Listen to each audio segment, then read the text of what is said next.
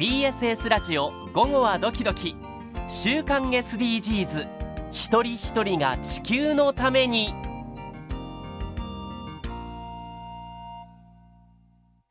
週刊 SDGs 今週は島根大学松本一郎教授です。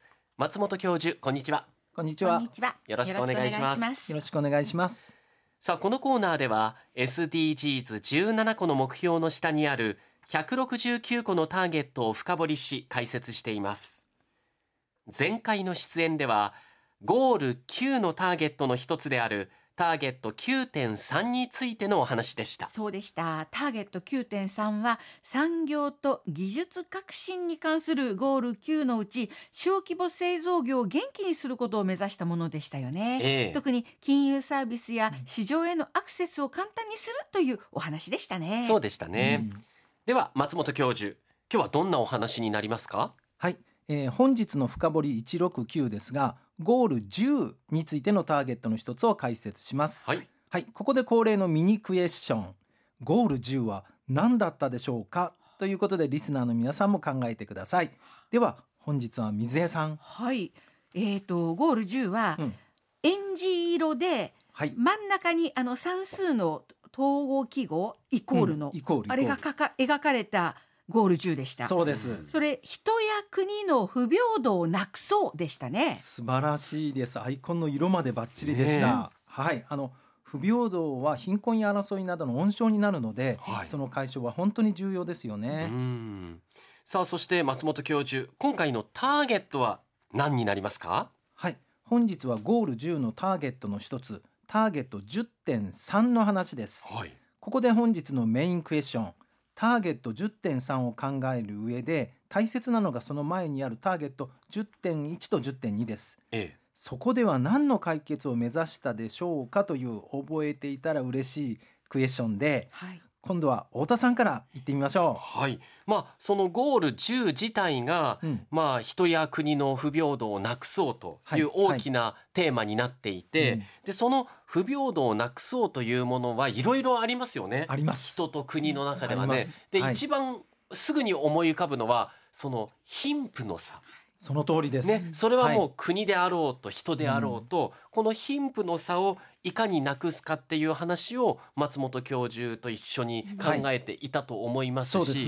えーあと日本がこの不平等で遅れているっていうのは、松本教授が力を入れて話していたのが性別ジェンダー。そうなんです。これまた別のターゲットとね重なりますよね。すね5番があのジェンダはいー平等を実現しようっていうターゲットゴールもあるから、うんまあそことも被るんですけどやっぱり不平等というものはこの男女性別の差っていうのもものすごく大きな問題ですよね。はい、うんあの貧困とジェンダーが入っているので、うんこれで120点超えになってきました。はいはい、ということで水江さん、この後お願いします。あのあの時に数字で日本は7人に1人があの、はい。貧困だっていうそのことを聞いてえー、ってびっくりしたんですけれども、はい。でそれをやっぱりその現状を理解することによって、でそれで理解した上でやっぱり賃金がアップするようにつながっていくようにしなきゃいけない。その通りです。よねその通りで。ですあとあの個人的な所得の不平等、それからはいジェンダーもあり、うんでやっぱりそういうことを学んで認識することによって自分の心にある差別っていうのを解消しましょうと。もう180点まで来ましたね。来ましたね。今の心の、うんその通りでなんかすね。優しい気持ちで人と接するようにしましょうねっておっしゃったと思います。いやもう今こうスタジオが明るくなりました。ね なんかそういう違いによって自分らしく生きられないっていうのはうんものすごく問題ですよね。そうですねうん。はい、その通りだと思います。では教授解説をお願いできますか。そうですね、解説します。えっとターゲット10.1では所得の低い人々の家計収入を特に向上させること。そして10.2ではすべての人が能力を高めて社会から取り残さないというターゲットでした。はい。それらを受けて、えっと、今回のものもそうなんですが個人の所得や職業的な技能に焦点を当てつつ貧困をはじめとした不平等の解決を目指していくというのがこの10の流れなんですね。えそして今日のターゲット10.3では次のように解説しています。はい。このターゲットの文章はいつもながら長いです。あ長いですか？長いですよ。頑張って読み上げますのでお願いします。はいいきます、えー差別的な法律政策及び観光の撤廃並びに適切な関連法規政策行動の推進などを通じて機会均等を確保し成果の不平等を是正するとはい。示しています。なんかぼんやりしてますね。はい、はい、あのー舌を噛まずに読みました。はい。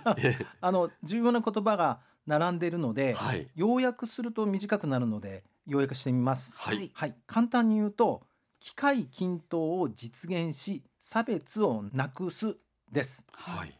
かなり短いですよね。そうですね。はい、あのここでキーワードになるのが機会均等という言葉です。はいよくあのニュースなんかで機会均等とか聞きますよね。うんありますねの政治の場でですね。はいその機会均等なんですが、あのこの機会均等開発途上国が SDGs では大きな問題を抱えているので、そこに焦点を当ててるんですね。はいしかし先進国においてもまだまだ取り組まなくてはいけない問題なんです。はいあのつまりターゲット10.1、10.2でも問題視されましたが、あの要するに貧困だとかジェンダー、はいうんでつまり機会均等を妨げているのが差別的な法律や政策および観光と見られてるんですね。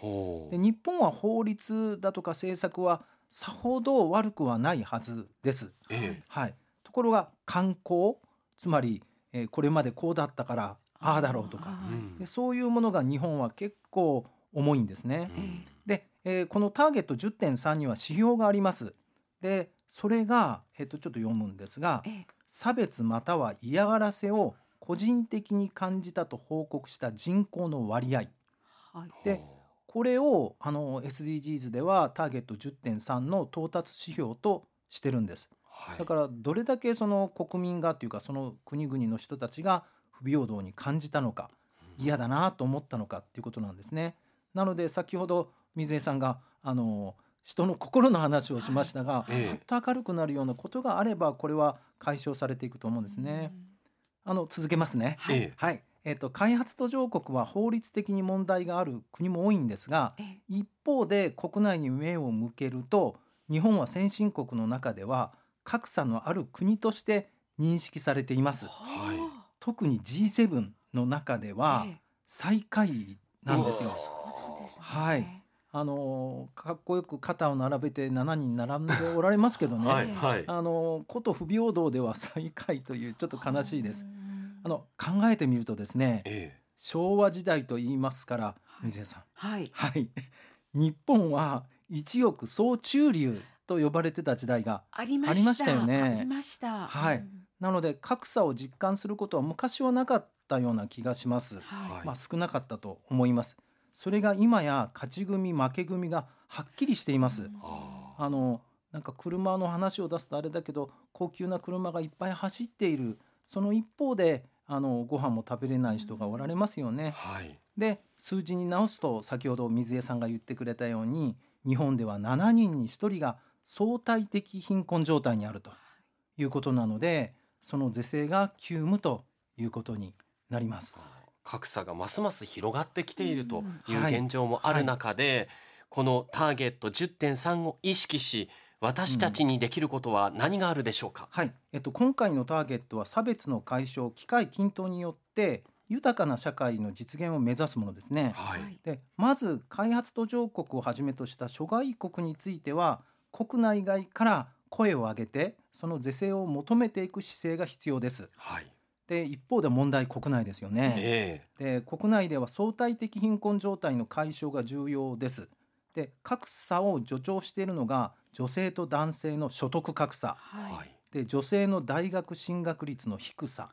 国会議員や会社役員などの女性比率の低さが挙げられてます。えこの数値は如実にあの日本低いんですね。えははい。い、つまりこれらは日本社会が解消を目指すべき観光これまでこうだったからっていうことですよね。ええこれをこれまではこうだったけどこれからは違うというように変えていかないといけないと思います。はい、そこで一人一人にできることですがまずは格差社会の現状を認識把握することつまり学ぶことです。ははいい、そして差別や格差の解消のためお互いを認め合うことが重要だと思っています。えでその上で貧困に困っている家庭を支援する団体への寄付行動やフードバンク子ども食堂への関与が挙げられます。はいあのまずは身近な隣近所での助け合いこれあの毎回言うことなんですけれどもね、え大切なことだと思います。はいあの最後になんですが誰もが等しく努力した分